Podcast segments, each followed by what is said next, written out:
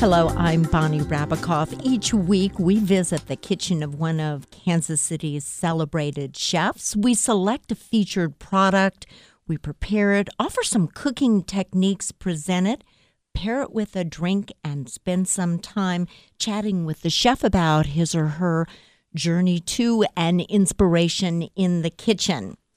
In the Kitchen has a website component. The web component is shot in high definition to offer high end visuals for food products and preparation. So when you visit us on the web, you'll be able to retrieve the show segments or webisodes on demand in the Kitchen with Bonnie can now be seen on educational TV, Time Warner's KC on Demand, and YouTube. For a list of showtimes, please visit our website at inthekitchenwithbonnie.com and select the coming soon menu item on our homepage.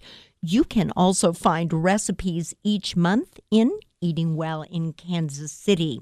This week, we are in the kitchen at the local pig with proprietor Alex Hope excuse me, Alex Pope, and we're going to be preparing a slow roasted porchetta with dressed greens, black truffle butter, and all of this on a pretzel bun. We're also going to sample some of their bacon, Italian meatballs, and coppa. Alex, thank you for inviting us into the local pig.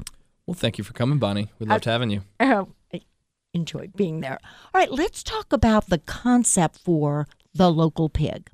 Sure. Uh, what we do is relatively simple, but mm-hmm. uh, it's something that isn't uh, as widely practiced today as uh, it once was. Um, mm-hmm. Um, what we do is we go to and contract uh, small local farmers mm-hmm. and buy whole animals. Whole animals. Whole animals, yes. which is a different uh, sort of way of, of purchasing meat than 99% of the meat out there that you're going to be sampling. Um, it's a little more labor intensive. It's, I would uh, imagine, uh, yes. It is, it is, but uh, you have a lot of control, and you get to uh, cut what you want, get the animals that you want, and do uh, do exactly what you want with everything. So you know, it is while it is a little more, uh, it's a little more labor intensive, a little more time intensive. We feel it, it results in a superior product. Okay, so local. You know these farmers, these ranchers personally. You yes. understand their principles for caring for the animals, mm-hmm. what they've been fed, and let's talk also about. I know local is is. Um, a huge piece of who you are and what you do. Would you explain to me what heritage means in terms of meats? Sure. Uh, heritage and uh, heirloom are similar sorts of words. So we're used to that in the sense of tomatoes. Okay. Yes, we are. Heritage tomatoes, heirloom tomatoes could almost be synonymous things. Okay. Um, in the sense of meats, uh, there are uh, just like just like our, our pets. There's a lot of different breeds of um, within a species. So uh-huh. there's not just a pig. There's not just a cow. Right. Um, that we that we use for our uh, for our uh, meat purposes. So heritage simply means um, at one point in time we used this animal for specific reasons, and it's fallen out of favor and is no longer used in mass production. And uh, why is why is has it fallen out of favor when we so enjoyed the flavor of that particular animal?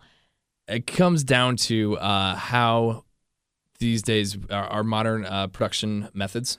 Okay. So, uh, factory or uh, commodity um, meat, what we call it, is uh, is raised in uh, what we call confinement, which is a mm-hmm. a metal low slung dark metal shed uh, with animals that are in small cages and you know really are standing on concrete their whole life, or even worse, pigs are on slat floors, which is mm. like the little gutter in the street, and they live on that, and they're constantly washed down, and uh, it's really it's an uncomfortable, it's an unpleasant existence. There's there's a reason you don't see a lot of footage of this. It's actually uh, uh, illegal in some states to videotape inside of confinement farms because uh, it just there's a lot of powers that be that control it. There's uh, mm-hmm. not to sound you know uh, kind of out there crazy, but there's only four or five uh, meat uh, actual meat producers in the country that control 80 ish percent of the of the market. Um, so they have extreme uh, uh, a lot a lot of control over everything, and uh, they want uniformity,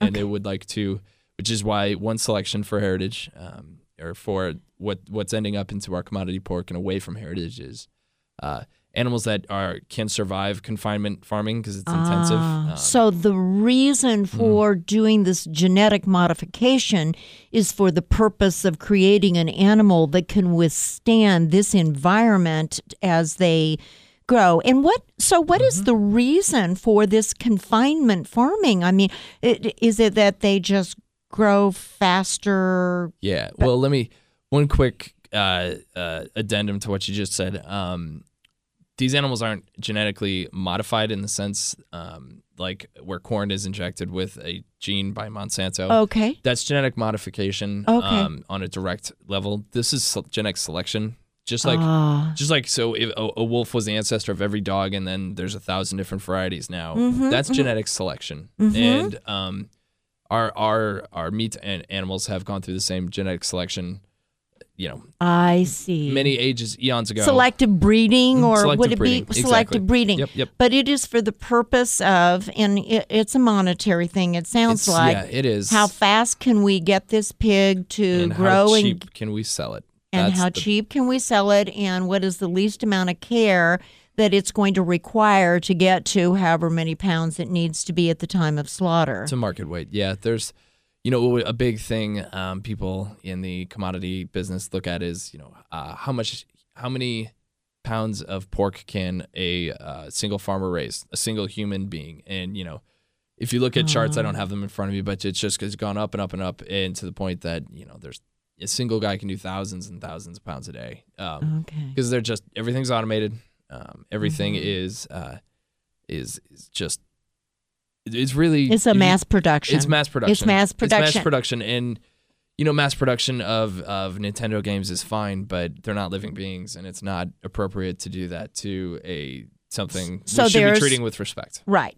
So there's a humane issue, Yep. and then would would it be fair to believe that animals that are raised this way may not have the flavor and nutrition of animals who are raised free range and eating off the land and Sure, uh, Okay. definitely. well, I flavor, could I yeah. could vouch for it after tasting definitely, your food, but definitely yes. flavor. Uh, you know, we've we've not done any you know nutritional studies on our animals. Um, There's there's lots of stuff out there. Uh, you know, I'd be surprised if it wasn't a little more nutritious, but I'm not. You know, that's But not the flavor, It's not my cup of tea, but Right, uh, the flavor definitely. Oh, there's word. yes, there's you know when an animal's allowed to move and um, eat a variety of different things, they gain more fat and different amino acids, and uh, everything gets better. Mm-hmm. Okay, so back to the way it used to be, and Mm-hmm.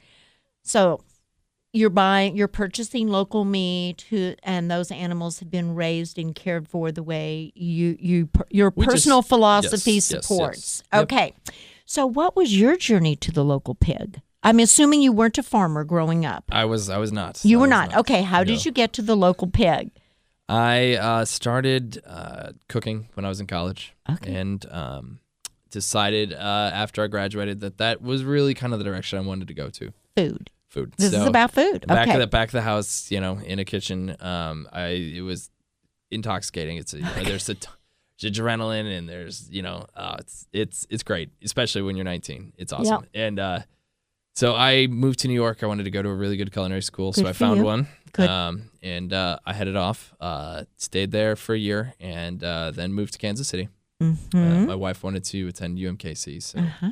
off we went. Um, I got a job at the American Restaurant. and, Okay, uh, so and all of our chefs tell us this that your education is extremely important, but the time you spend with an outstanding chef is a continuation or embellishment of that learning. Yeah, I, I, I call it I call it my time at the American Grad School. Oh, there because you it go. Was, because it was, you know, you got your general education, and then at the American, I was allowed to study what I wanted to do. So I had Mm-hmm. two amazing women I worked for, uh, Celina Tio for uh, for uh, about half the time, and Debbie Gold for about half the time. There you I'm go. sure you've had both of them on your show. And I have, and we're talking James fab- Beard yeah. Award Oh, winning yeah, yeah. folks. Oh, so, they're, yep. they were fabulous, and uh, they they really kind of let me um, do what I wanted to do. And uh, you know, I got I got my stuff done, but I would come in early and do what I wanted to do um, in my time, my spare time. And uh, Did- were you was, automatically drawn to meat? Was was that no, it was more of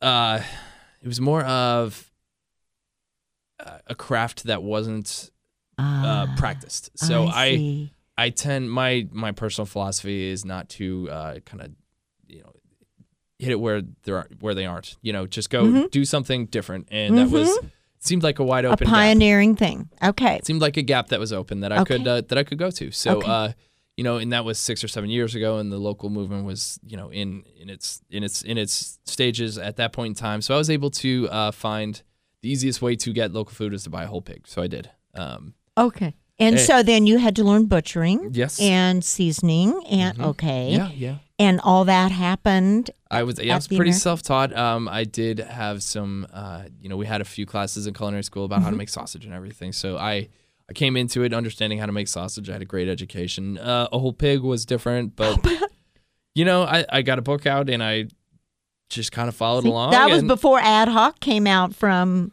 Oh sure. Yep, Yeah, yeah, it was a while ago. California, yep. And Okay. uh, you know, it was a great time to uh, to learn. Um, and I developed a lot of the relationships I still use with some farmers, and uh, developed a lot of the recipes I can I still carry over to the local pigs. So that was a great time. Learning. All right. So spent some time at, at the American. Where else were you? Um, I was the executive chef at a place called R Bar. Sure. Uh, we had a great time there, um, and did a lot of uh, as much as we could. We brought in uh, local animals there, so it was another good.